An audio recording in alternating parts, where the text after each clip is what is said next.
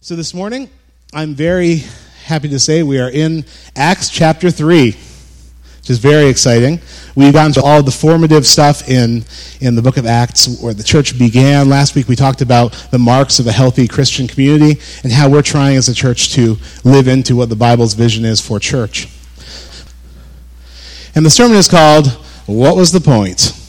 Which seems uh, a little bit snotty, but it's a good question to ask. What was the point of this, of this or that thing. let's get to the heart of the matter. What is the point? And I'm so happy that I get to start with the Jesus story. I'm starting actually in Mark 2, 1 to 12. This is a story from Jesus' ministry. And one of the things that's so striking about Jesus' ministry is it was such a relational ministry. He looked at people, he looked them in the eyes, and he shared God's word with them. He knew things about people, being God. He had that deep connection. It wasn't like this blanket uh, experience. He looked at people, he knew people. And when people encountered Jesus, they experienced that. And it was very, very interesting. And this story is no different. So this is Mark 2 1 to 12. A few days later, when Jesus entered Capernaum, the people heard that he had come. They gathered in such large numbers that there was no room left, not even outside the door. And he preached the word to them. Some men came, bringing to him a paralyzed man, carried by four of them. Since they could not get him to Jesus because of the crowd, they made an opening in the roof above Jesus by digging through it and then lowered the mat the man was lying on. How'd you like that? Someone can't get into your house, they make a hole in your roof. I'm sure that was not. I really, I mean, I often think to myself, I wonder if they stayed behind to help fix the roof when they left, you know? Or did Jesus just, zoop, it's fixed? Because he was God. He can do things like that. So they dug a hole through this roof. They lowered this man who was, you know, obviously helpless to, to move himself. When Jesus saw their faith, he said to the paralyzed man, Son, your sins are forgiven. I think the man didn't really see that coming. He was hoping for a physical touch. His friends were hoping for a physical touch. And Jesus, seeing this man lower, I think it touched Jesus very much. Um, he saw these men who were this man's friends. Um, Jesus was moved with compassion in his heart, as he often was. You know what it says when, in the Bible when it says Jesus was moved with compassion before he, before he does a miracle, before he does a ministry? You know what that means? The, the, the word means his gut like twisted. You know, like when you hear bad news and you're cut to the heart. You hear about someone passing away that you loved, or you you just hear hear uh, hear something that that gets right to you and makes you all of a sudden very vulnerable and very soft-hearted. Um, Jesus, Jesus, when he when he looked at people, he had that deep connection with them, and he his heart he was cut to the heart for people in his gut. So he saw these, these folks uh, lowering this man, and he says, Son, your sins are forgiven, which is a pretty awesome thing to hear, uh, I'm sure, but not what was expected. Jesus knew he had an audience. He had some teachers of the law, and he knew that you know, he kind of wanted to make a point as he was uh, doing this miracle. And some of those teachers of the law were sitting there thinking to themselves, why does this fellow talk like that? He's blaspheming. Who can forgive sins but God alone? That's a good question. Who can forgive sins but God alone? It's not a bad question. But Jesus was God, and so he could forgive sins. Immediately, Jesus knew in his spirit, he knew in his spirit that this was what they were thinking in their hearts. And he said to them, Why are you thinking these things? Can you imagine that? you have a private conversation with someone behind closed doors, like, oh, this person, you know, did this, and I'm just so irritated. And uh, then you walk out, you're, you're at the supermarket, you smile, like, hey, good to see you. The person's like, why did you say that about me? I'm like, how do they know? uh, well, Jesus knew in his spirit what these people were saying. And so they were kind of uh, probably pretty shocked by that. Why are you thinking these things? Which is easier, said Jesus, to say to this paralyzed man, Your sins are forgiven, or to say, Get up, take your mat, and walk. And Jesus is being kind of funny because your sins are forgiven is an easy thing to say, but the other part's a three part thing get up, take your mat, and walk. So he's being kind of funny with them.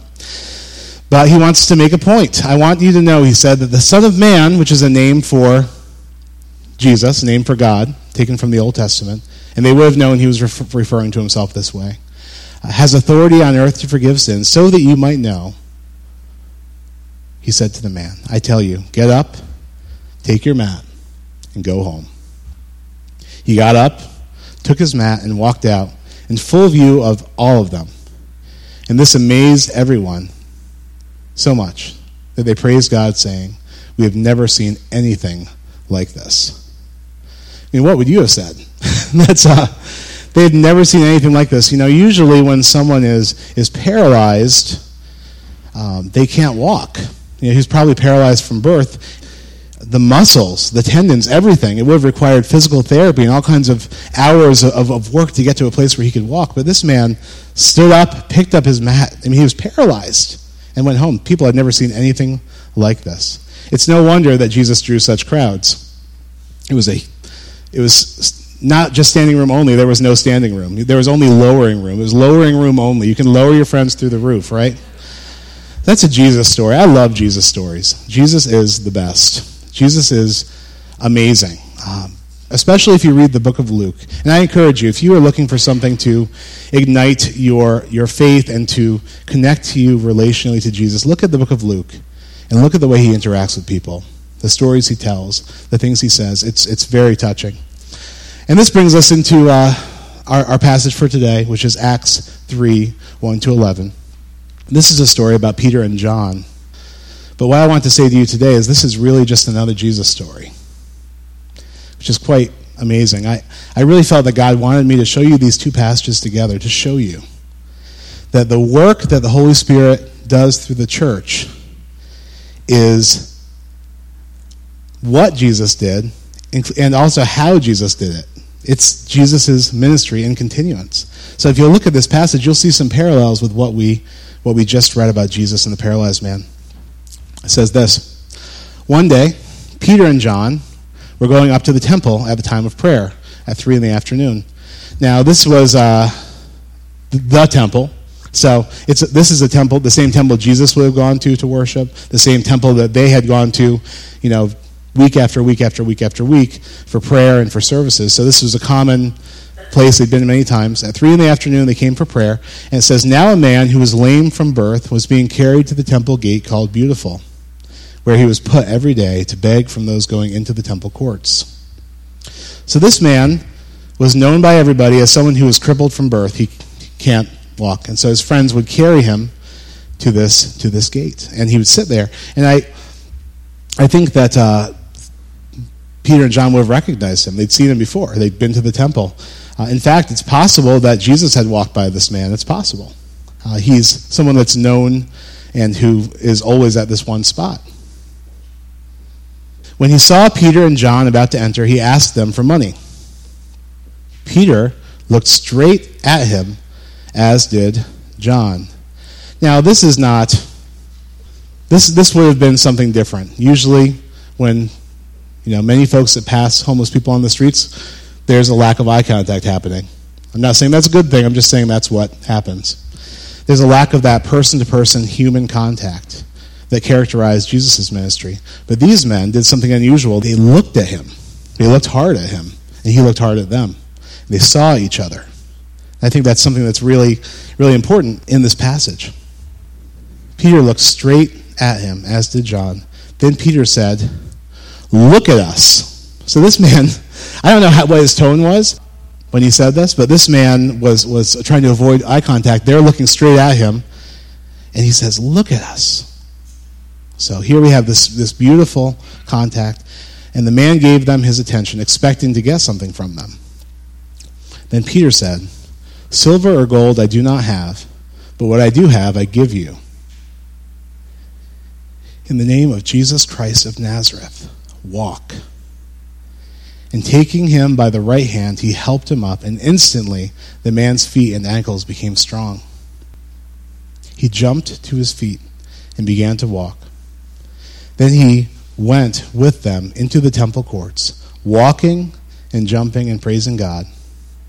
When all the people saw him walking and praising God, they recognized him as the same man who used to sit begging at the temple gate called Beautiful, and they were filled with wonder and amazement at what had happened to him.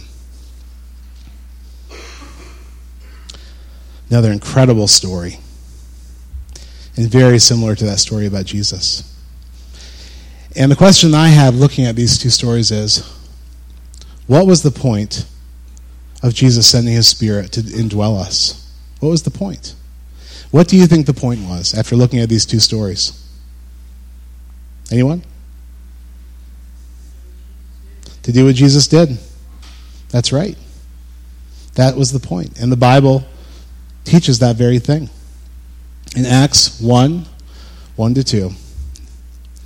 We talked about this in the beginning of our series. Luke says, In my former book, Theophilus, I wrote about all that Jesus began to do and teach until the day he was taken up to heaven, after giving instructions through the Holy Spirit to the apostles he had chosen. And what we talked about in the beginning is these are the things that Jesus began to do and teach before he was taken into heaven. And so what this is saying is Jesus' ministry Everything written in the Gospels, in Matthew, Mark, Luke, and John, was the beginning of Jesus' ministry. And everything that's happened in the church, who is filled with Jesus' Spirit, is the rest of his ministry. The last 2,000 years is uh, the church doing and teaching the works of Christ with his Spirit within them. That's an amazing statement. You, you, you gloss right over that in Bible study sometimes. But it's, it's saying a lot. It's saying, these are the things Jesus began to do they're written in the Bible. And Jesus is continuing to do those things, is what's implied. As if that weren't enough, in John 16 7, Jesus says, Very truly I tell you, it is for your good that I'm going away. Unless I go away, the advocate, which is another word for the Spirit, will not come to you. But if I go, I will send him for you. So Jesus is saying, It's better for you that I leave because I'm going to send the Spirit. And then, as a clincher to this whole thing, in John 14, he says, Very truly I tell you, whoever believes in me will do the works I have been doing. And they will do even greater things than these, because I am going to the Father. All this I have spoken while still with you. But the advocate, the Holy Spirit, whom the Father will send in my name, will teach you all things and will remind you of everything I have said to you.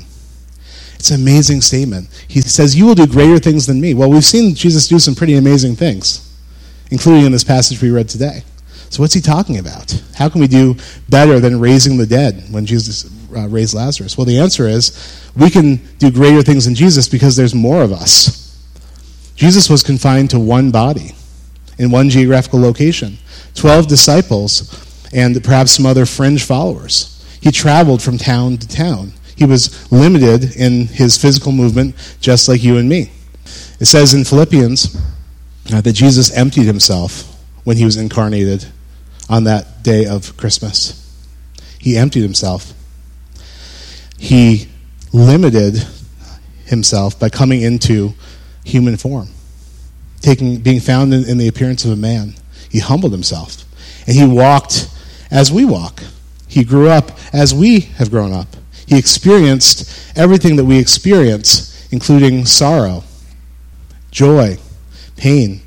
He was, in fact, tempted in every way that we are, but was without sin. You know, God wrapped humanity around himself and walked our ground. He was limited by time and space, just like we are in Christ. So Jesus is saying, Yes, I've done great things, but you will do greater things because there is more of you. There's more of you. When I leave, I'm going to send my spirit. And what's the spirit going to do? He will teach you everything, remind you of everything I've said. And as we saw in today's passage, you will do the works of Christ. You will do the things that the kind of things that Jesus did in the way that Jesus did them. And I think that's important. You know, uh, someone's spirit, we say, you know, this child has such a joyful spirit, right? We just, they have such a, a joyful spirit. They bring joy to everyone around them. We say, you know, this man seems to have kind of like a really negative vibe, you know, he's, you know, always down on people and complaining. You know, that's the spirit of a person. That's their their essence. You know, for for better or for worse, right? Um, sometimes we're happy when someone walks in the room, and sometimes we're not. You know, depending on their spirit. I guess the point is, not only are the disciples going to do the works of Jesus, they're going to do them in the spirit of Jesus. They have the spirit of Jesus. They are going to be moved with compassion and love when they encounter people who are in need. They are going to be cut to the heart when they look at people who are uh, around them who are destined for, for judgment and destruction in hell, just like Jesus was. And they are going to do everything they can in their power to let people know about the hope that's found in Jesus Christ. Jesus, weeping over Jerusalem, how I long to gather you underneath my wings, but you are not willing. Jesus wept over cities and people that he knew were headed for destruction. There's nothing more tragic than a hardened heart that, though, though a free gift of salvation is offered to them, we turn it away. We build up a, a defense against it. And Jesus grieved as he looked around at people who were being offered salvation, but were saying, No, I'm good. I'm good. We do the work of Jesus in the way that Jesus did it. We look people in the eye. We love people. We're moved with compassion for people. It's a very beautiful and human thing. Looking at all these things, I, am convinced faith needs to become something much more real for us as followers of Christ in this church and, and us as a people. We see in this passage uh, people that follow Jesus, Peter and John, doing Jesus' ministry in Jesus' way the same way that he would have probably done it had he been there. The difference, if you might have noticed, is they said, "In the name of Jesus Christ, we say you're healed." Right? So they are they are uh, uh, representatives, ambassadors for Christ. They have the authority. It's like if if if uh, if one of us had committed a crime and we were put in jail and that we, we received a presidential pardon. You know, someone a, a representative comes in and says, you know, in the name of the President of the United States, you're pardoned, right? So, so Peter and John were different in that they were, it was delegated authority, but they did the same ministry in the way that Christ did. Um, we, we must make something, we must make faith much more real uh, as followers of Jesus Christ at New Life Fellowship because we've been given the essence, the spirit of Jesus. And we've been given the power of Jesus. And we've been given opportunities in our ge- geographical location, in our, in our friend groups, in our jobs. Faith needs to become real. Faith needs to become, I am Jesus for the people in my workplace. We need, to, we need to walk into situations and say, maybe I have the words of Christ for this person. Maybe I have the words of Christ for this person. We need to, to love people in the way that Jesus loved them. I think that that is what this passage is telling me. Many of us look at our uh, ourselves and we give ourselves an F on our on our report card. We say, you know, we're not we're not good enough. We can't possibly be used of Jesus. But I think that someone who in their own opinion, has an F has a lot more hope than someone that has given themselves a, uh, an A or a B. I'm pretty good. I'm pretty good on my own. Or even a uh, E for effort. That's probably the worst grade that you could give yourself. If you have, even if you look at your spiritual report card and give yourself an F, by God's grace, God wants to use you as a representative of Him by His Spirit, by His essence, to do the works of Jesus Christ in the way that Jesus does them. And I think that I think that if you view yourself properly, if you if you look at yourself and say, you know what, yes, I have an F. I'm a sinner saved by grace. I have all kinds of issues. If you have that viewpoint, then you are probably in a better place than many other people because the people that know their need are the people that receive from God. We all really need God, but not all of us are cognizant of it. And I think that when you know your need, when you are forgiven much, you love much. When you are forgiven little, you love little. That's what Jesus said. Listen to the exclamations in this passage today. Um, look at us. These were people, Peter and John, who were hearing from the Holy Spirit in that moment. They were hearing from the Holy Spirit. They heard from God in their discernment, I'm going to do something special for this man. Somehow they knew, I'm going to do something. Look at us. In our, in our book, River Dwellers, that's called knowing something in your knower. That's what the book says, which I think is a really funny way to say uh, discernment. Uh, but they knew. The Holy Spirit told them something that they did not know. He revealed it to them. And they knew. They just knew that God had something for this man.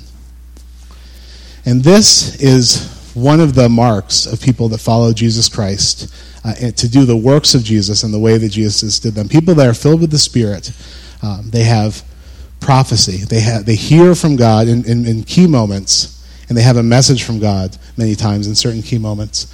Um, they have power from God, not their own power, but delegated power from God to, to lay hands on people, to heal people, to work with people, to do the kind of things that Jesus did, and they have a bold witness for Jesus. These are the marks of a spirit filled person.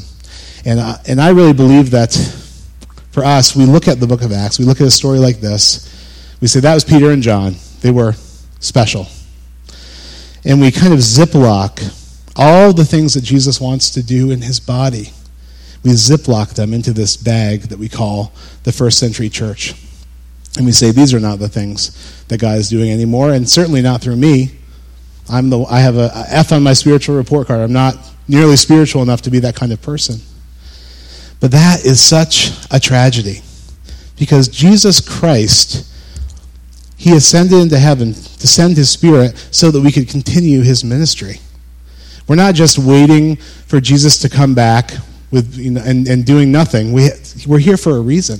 Jesus has us on this earth to to be a bold witness for him, to share the words of God with people. And that might even that might include I'm, I'm not talking about just you know, I know that this is going to happen, so, you know, you're healed. But what if it's, I really feel like God's calling me to reach out to this person and share the truth with them?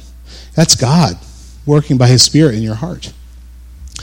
A Bible verse comes to mind, and you think, I really think I'm supposed to share this with this person. You call them, you reach out to them. The sharing words of prophecy comes in many forms. Sometimes it's knowing something that you have no way of knowing in your spirit, and you and you humbly test it. You think, you know, is this some, is this from God? And then you go forward with it. And sometimes it's as simple as sharing an encouragement from Scripture or reaching out to someone who comes to mind. I said to Jackie the other day, I was having this uncanny experience where people would come to mind and I would just I would think about them and then continue on my way. And then about one or two days later, I get a phone call that something had happened with that person. It was just happening and happening and happening. And I said, you know, I have been God has been speaking to me, and I haven't been I haven't been receiving it as such. I've been just kind of glossing over it. And uh, I said, I really need to pay attention. When someone comes to mind, I need to get on that. I need to pray and ask God why they've been brought to mind. I need to possibly reach out to them and see if God has something for them, something that God wants to give them or impart to them. Uh, that's something that I need to do. And we, we're not, we as Christians, we are not just waiting around for Jesus to come back and to culminate his kingdom. And he is going to come back. He's our coming king. We are not, but we are not to sit idly by and say, ministry is for the professionals, ministry is for this and that person. We, as people that are filled with Jesus' Spirit, all of us have the Spirit, um, according to Ephesians. We are to do the ministry of Jesus, the kind of things Jesus did, and we are to do them in the spirit of Jesus, in the way that Jesus did them. And that is a mission that God's given for the entire church. So this morning, um, I just want to say these three things. Jesus is still speaking today prophetically, like he did to Peter and John. He's sharing things that we cannot know with us so that we can minister to other people. So pay attention. Ask God to speak to you. Um, ask God to give you wisdom and insight into a situation. Ask God who needs to hear a word from Him, and then trust Him to to and seek Him and trust Him to give that to you. Jesus is still healing today, powerfully. Jesus is still a healer. That's part of our, our doctrine that's normally on the banner we hang. But Jesus is not only our Savior, our Sanctifier, and our coming King, Jesus is a healer. Jesus still heals people uh, in the church. Who here has been miraculously healed by God? We got okay. We got one, two, three, four, five. So we have like seven or eight people here that have can attest that God has touched them and, and healed them. And the reason is because in the atonement of Jesus Christ is the power for healing. Now, I don't understand why sometimes we pray and someone isn't healed. I can't explain to you uh, why one thing happens and one thing doesn't, but I can tell you God does heal. One of my favorite mentors, he said, you know, you know how you see more healings in your ministry? Pray for more people who are sick. Because you'll have a higher percentage of healings if you, if you. I mean, that's very practical advice. But we, we don't even believe that he's a healer at all, or we've been so disappointed with him because he hasn't done something that we've wanted him to do in the past. That we ha- and that's a real pain that we have, a disappointment that we have.